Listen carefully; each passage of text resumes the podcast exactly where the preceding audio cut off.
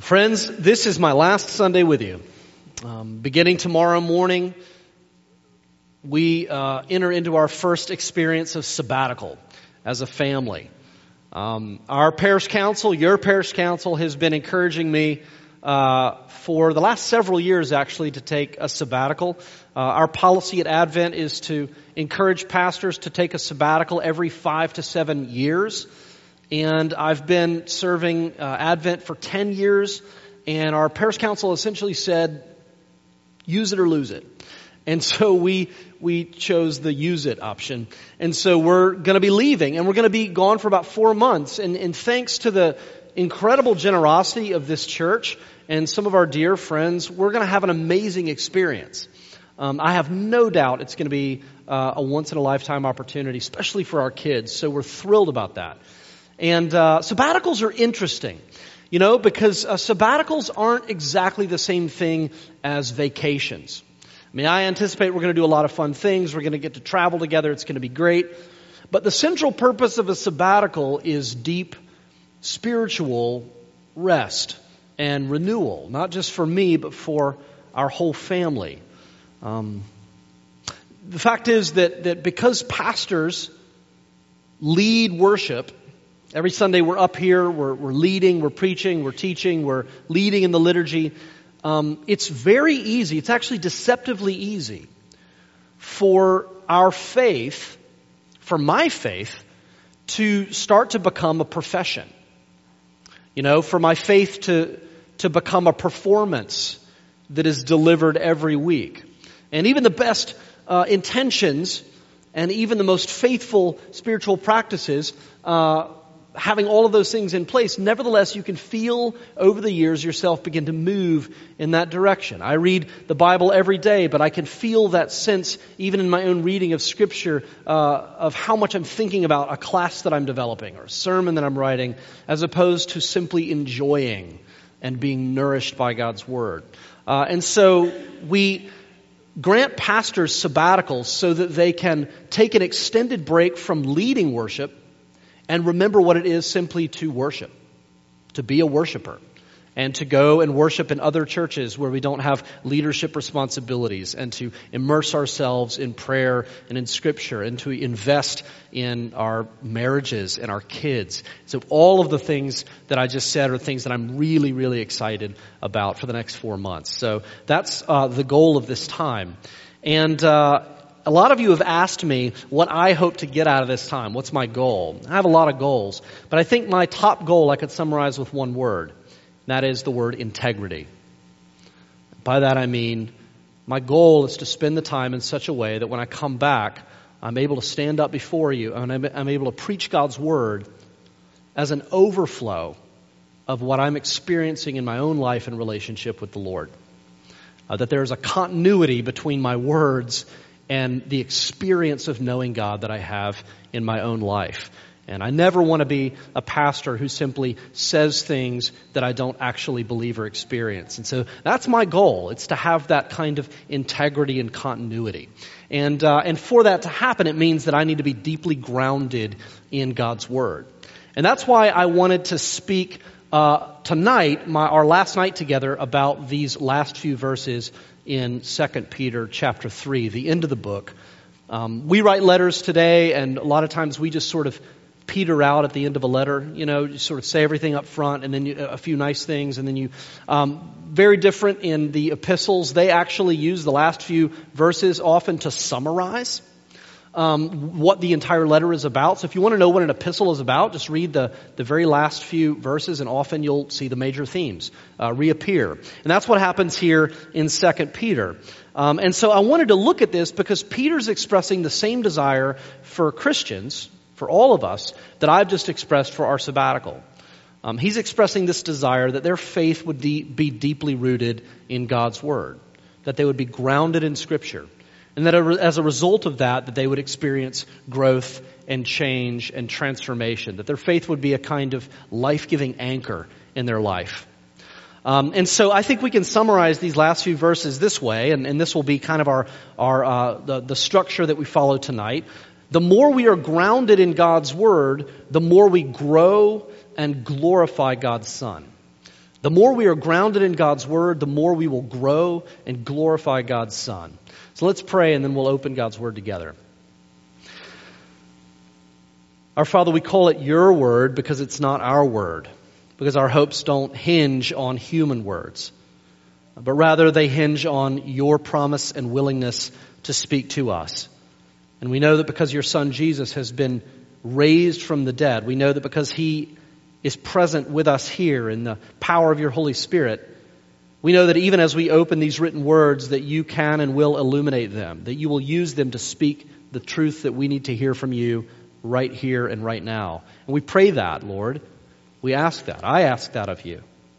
That we would hear your voice, the voice of our true shepherd, and that we would recognize it, and that it would nourish us, and that we would follow it. I pray this, Lord, for our good and ultimately for your glory. Amen. So, what does it mean to be grounded in God's Word? 2 Peter 3 14. Therefore, beloved, since you are waiting for these, be diligent to be found by Him without spot or blemish and at peace. And count the patience of our Lord as salvation. What's going on here? Well, Peter's speaking to people who are dealing with uh, false prophets, false teachers who have come into the community. And they begin to challenge some of the core doctrines of the Christian faith. In particular, they're challenging the idea that Jesus will one day come again. These people are facing hardship, they're facing anxiety, they're facing increasing persecution and uncertainty about their own safety and their own ability to, to provide for the needs of their families. They're facing all of these things that would very rightly cause fear and anxiety. And uh, false teachers are coming among them and saying, uh, You think that Jesus is coming again? You think Jesus is going to fix all this? Jesus is never coming back. It's been way too long. Every reasonable person knows that Jesus will never come again. And Peter recognizes the incredible importance of this doctrine for the health and the well being and the thriving faith of his people. He understands this makes a huge difference. What Peter recognizes is that what we believe about our circumstances dramatically affects how we experience those circumstances. The way we make meaning of our present suffering and struggle dramatically impacts our ability to cope with and thrive in the midst of that struggle.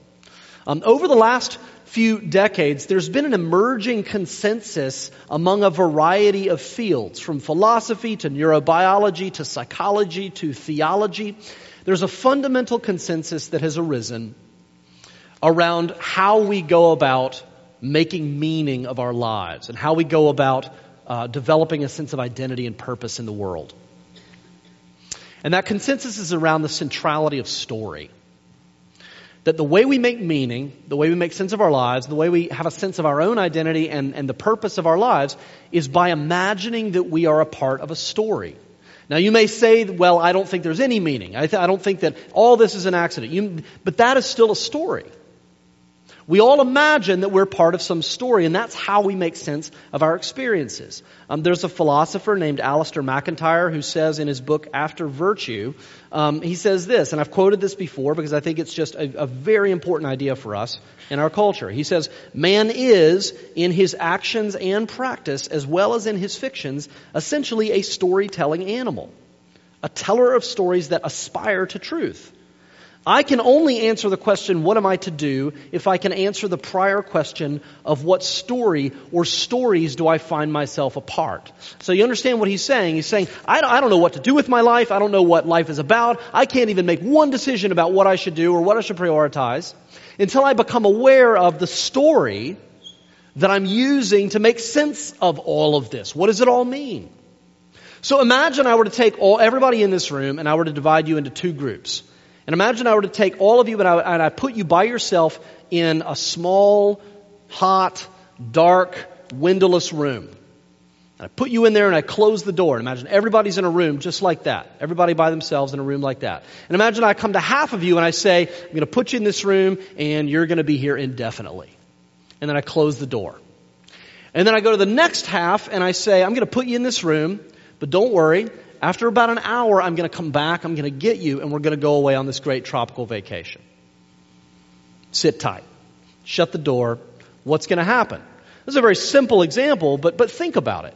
You have all, everybody in this room, you're all in the exact same room.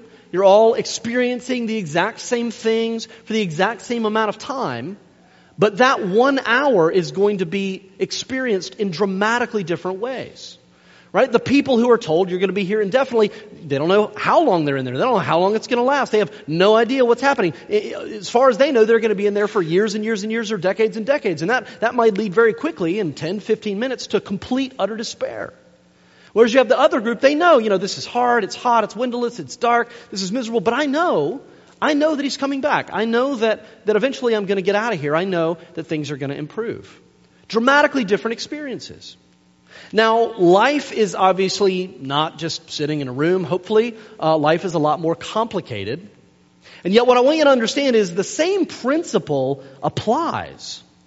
That our experience of the present, especially of our present suffering and struggle, is dramatically shaped by the story that we use to make sense of our lives.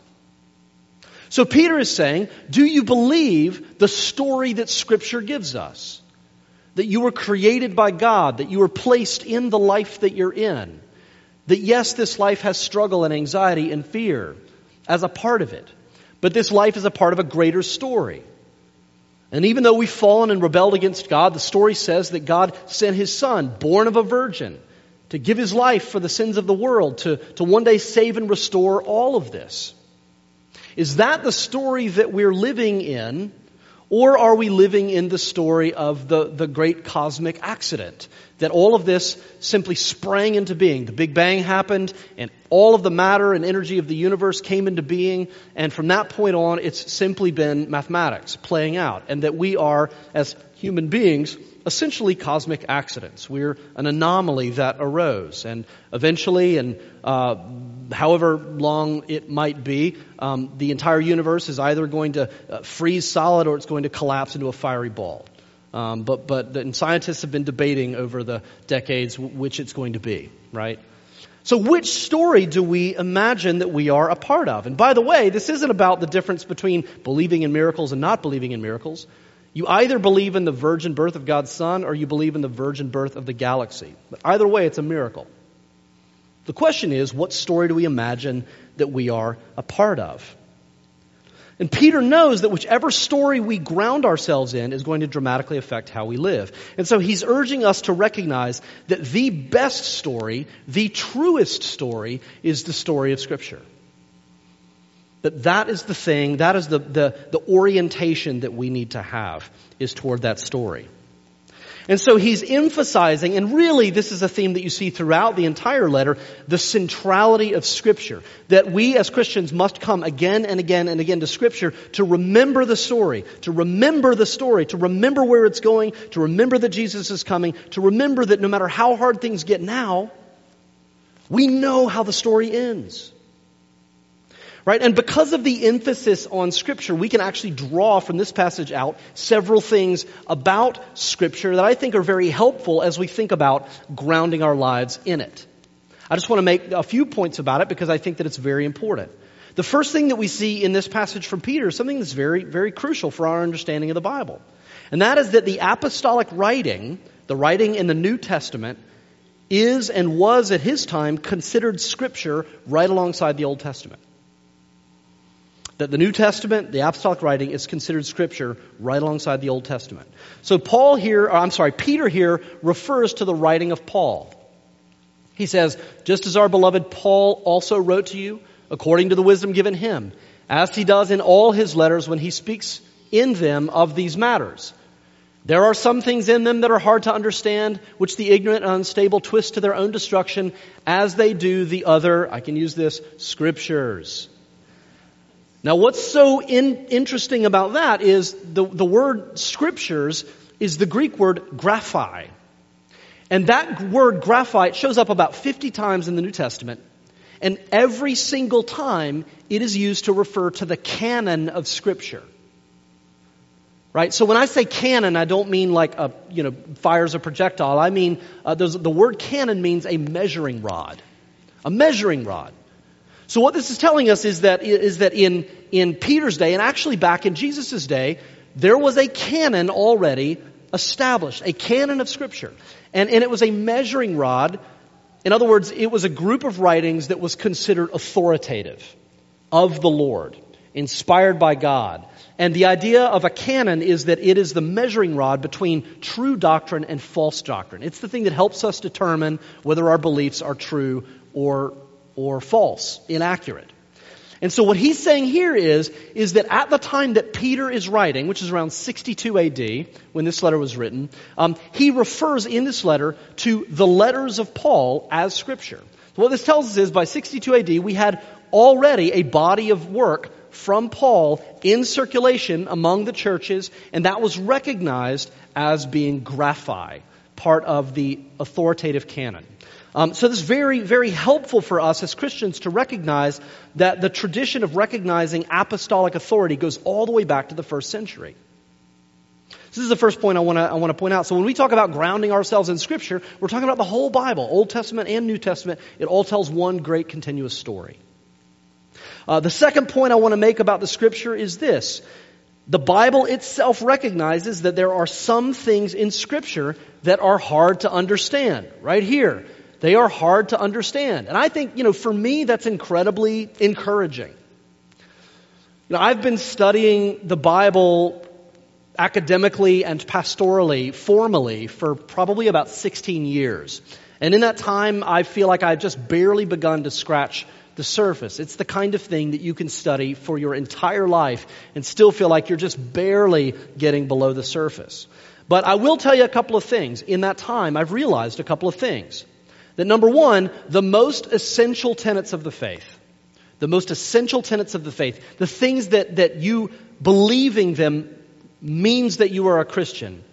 Things like the bodily resurrection of Jesus, which is the foundation of our faith.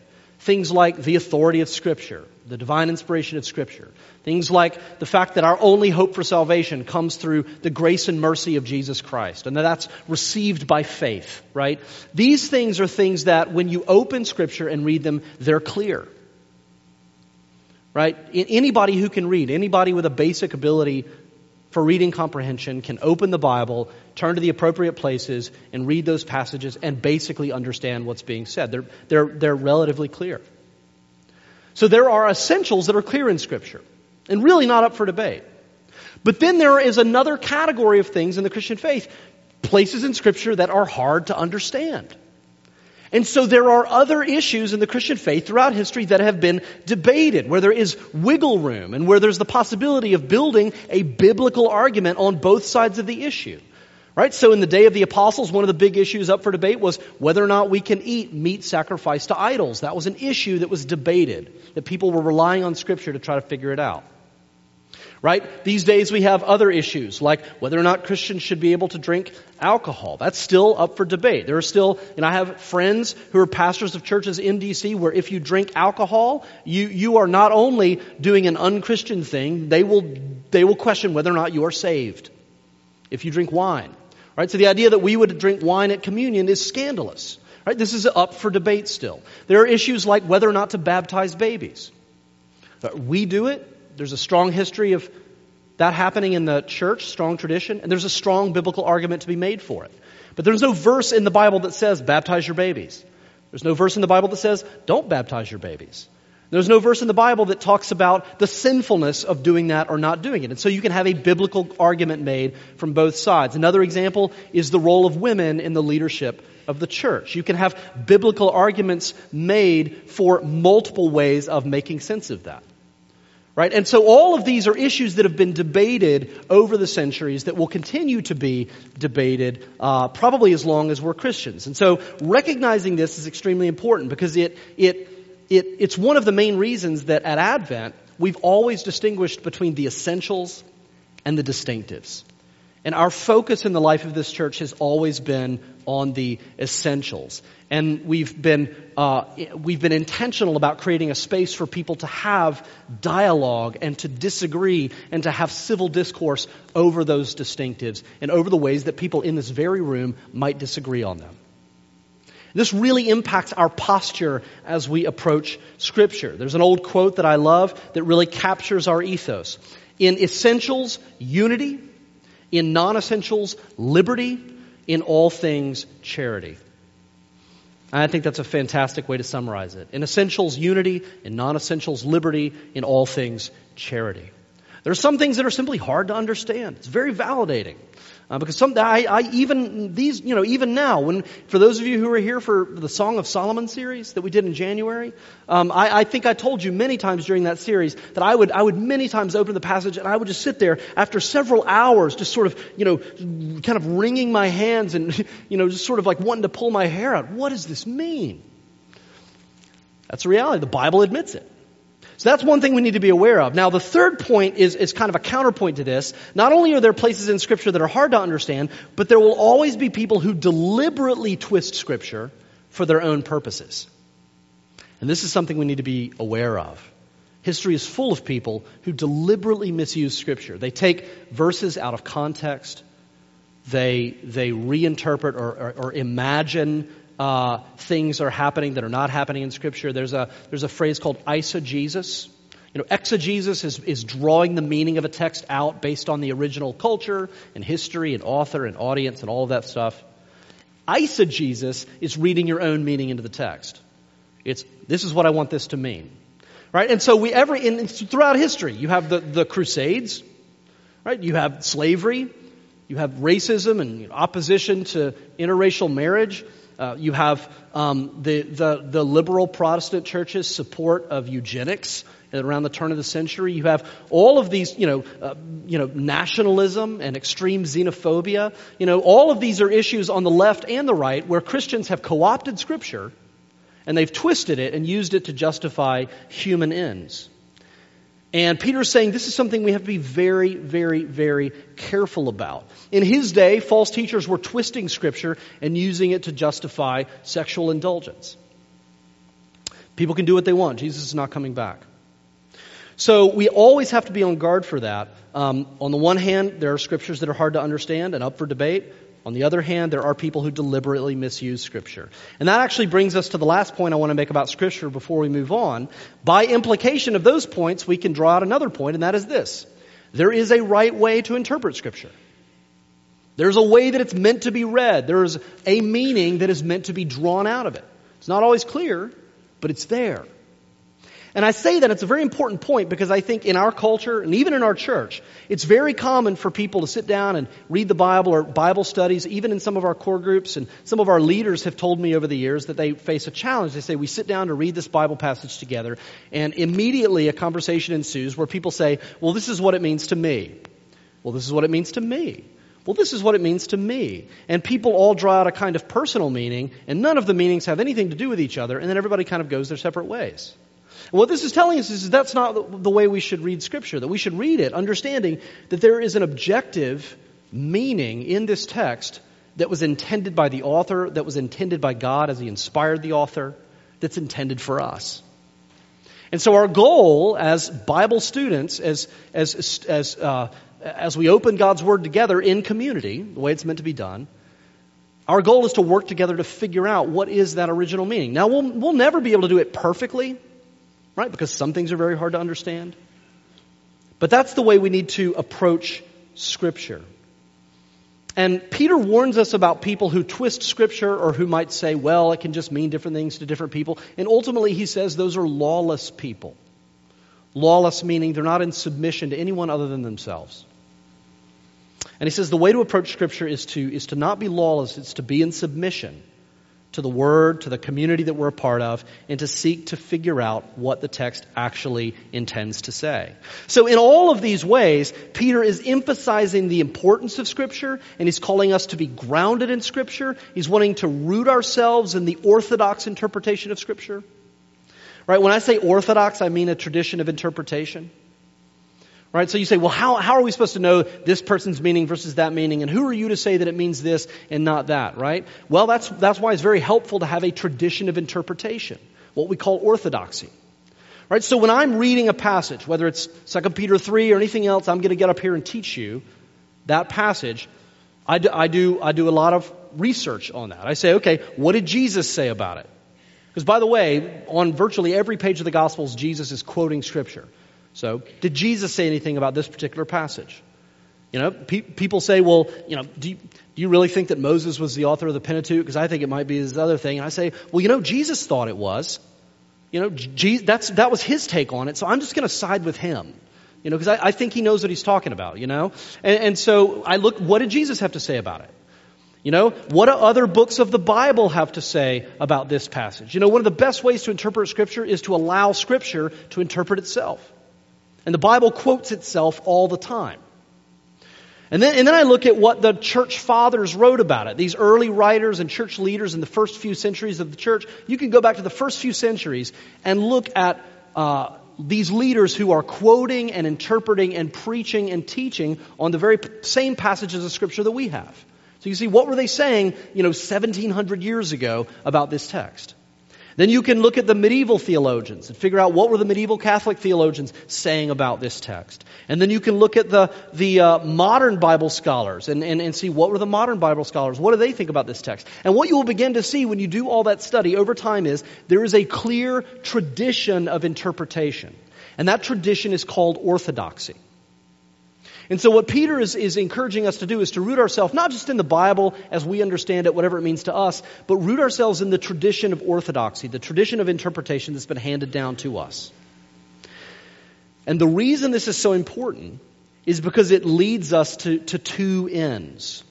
First, it enables us to grow in Christ, and then it enables us to glorify Christ in our lives. And I'll just say a quick word about each of those. The more we ground ourselves in God's Word, the more we grow. That's the simple fact. You can go to Christian retreats, you can go meditate, you can go do contemplative prayer, you can go, you can do all of those things, you can fast, you can do all of those disciplines, but if you're not grounded in God's Word, you simply will not grow. It's the only nourishment we, uh, we, we're made to, to take in that will produce spiritual growth. Um, and he's talking about uh, Christians growing in the grace and knowledge of our Lord and Savior Jesus Christ. Grow in the grace and the knowledge of our Lord and Savior Jesus Christ. You know, those, those go together. Right? Grace, how do I grow in grace? Well, I look at Jesus' command for me to go and love God and go and love my neighbor, and I go and I do that. And I fail colossally. And then I come back and I confess that failure. And I have words of grace spoken over me. And I'm reminded of the fact that my relationship with God does not hinge on what I do or don't do for Him. I'm reminded of His grace. I'm reminded of the fact that there's nothing I can do, that even if I were to obey perfectly for the rest of my life, I could never impact His love for me. That there's nothing I can do that will make Him love me any more than He does at this very moment. And the same is true for you. And I'm reminded, oh, my relationship is not based on what I do for Him, it's based on grace and I grow in grace. And then I go out and I fail and I come a little quicker to the throne of grace. And then I go out and I fail and I come a little quicker. And every time, and, and, and you get to the point where you're almost uh, desirous of seeing sin in your life so that you can come back to the throne of grace. And you realize that's what it's about. That's growing in grace. And then the more you do that, the more you try to obey and the more you try to seek God's will for your life and the more you fail and the more you come to the throne of grace, the hungrier you become for knowledge. How do I obey Jesus here? How do I follow the Lord here? And, and you want to know what does Scripture say? And that makes you hungry for it. So you grow in grace and then you grow in knowledge, and together you mature as a believer. And then, of course, the ultimate end of all of this is captured in the very last line. To him, this is the doxology, to him be the glory, both now and to the day of eternity. Amen. What does it mean to glorify Christ? You know, that's one of those Christian phrases that you hear it, and it's easy for preachers and, and anybody reading it to just skip over that. Oh, yeah, to, to, to Christ be the glory, right? But what does that actually mean to glorify Christ in your life? This is the whole, the whole point. Imagine a solar system. Imagine our solar system. Why do all of the planets maintain their own orbits and yet at the same time, there's perfect harmony. And no planets ever crash into each other. There's, there's no hint of chaos. In fact, it's incredibly precisely ordered to all function in perfect harmony. Now, how could that possibly happen? Well, obviously, it's because all of those objects are oriented toward the same center. They're all orbiting around the same center, in, in our case, the sun. Now take that same image and think about our lives. Right? If you, if you remove that center, what would happen if all of a sudden the sun blinks out of existence? Well, all of those orbits would begin to shift and change. Things would spin out of control. Planets would start colliding into one another. That would be catastrophe. The entire thing would begin to break down. And that's essentially how the Bible describes human beings after the fall, after our relationship with God was broken.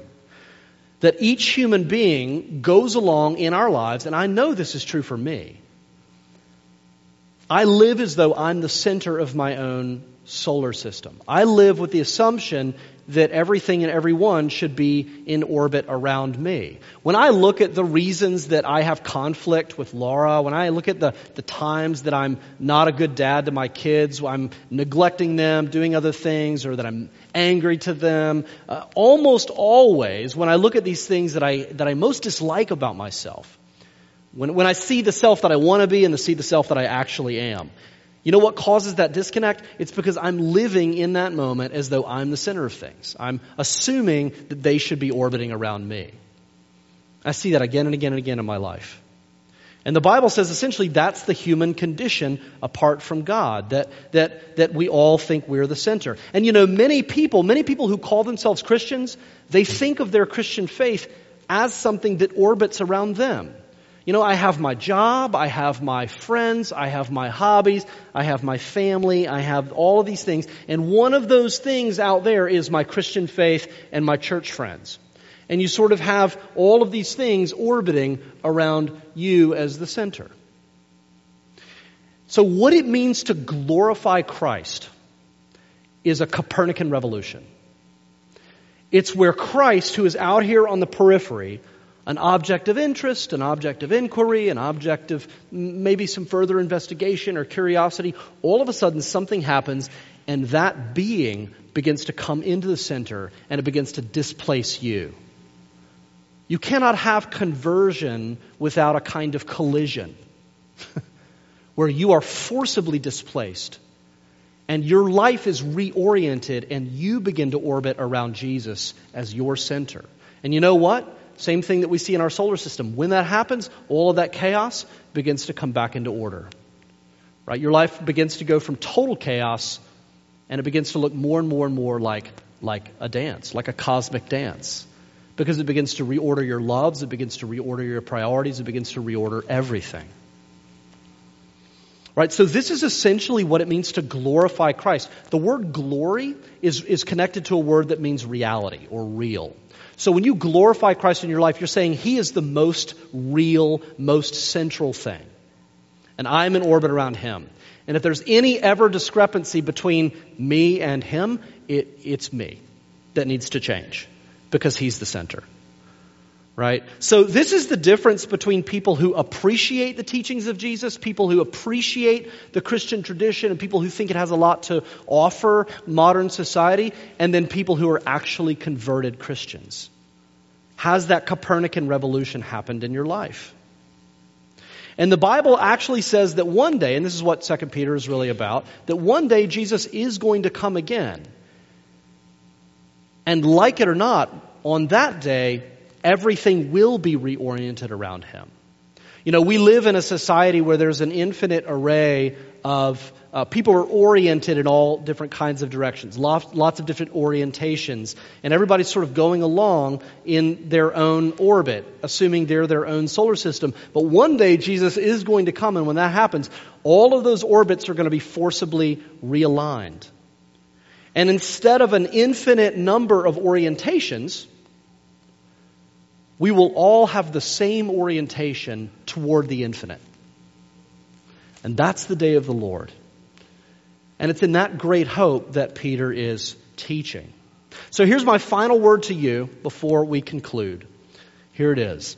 Life is hard in a place like DC. It is unpredictable. It is full of anxiety. It's full of fear.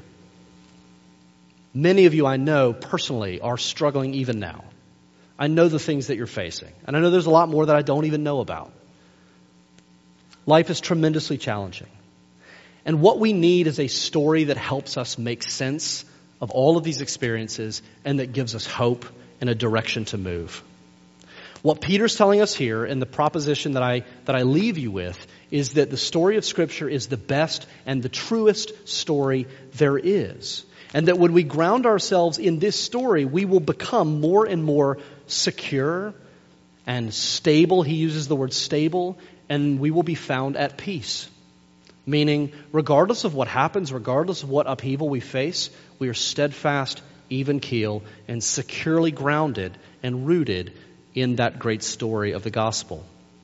And the more we ground ourselves in God's word, the more we will grow and the more we will come to glorify Jesus, gently but firmly displacing us as the center. So this is my prayer for you, my friends. This is my prayer for myself and our family. May the Lord make it so for His glory. Let's pray.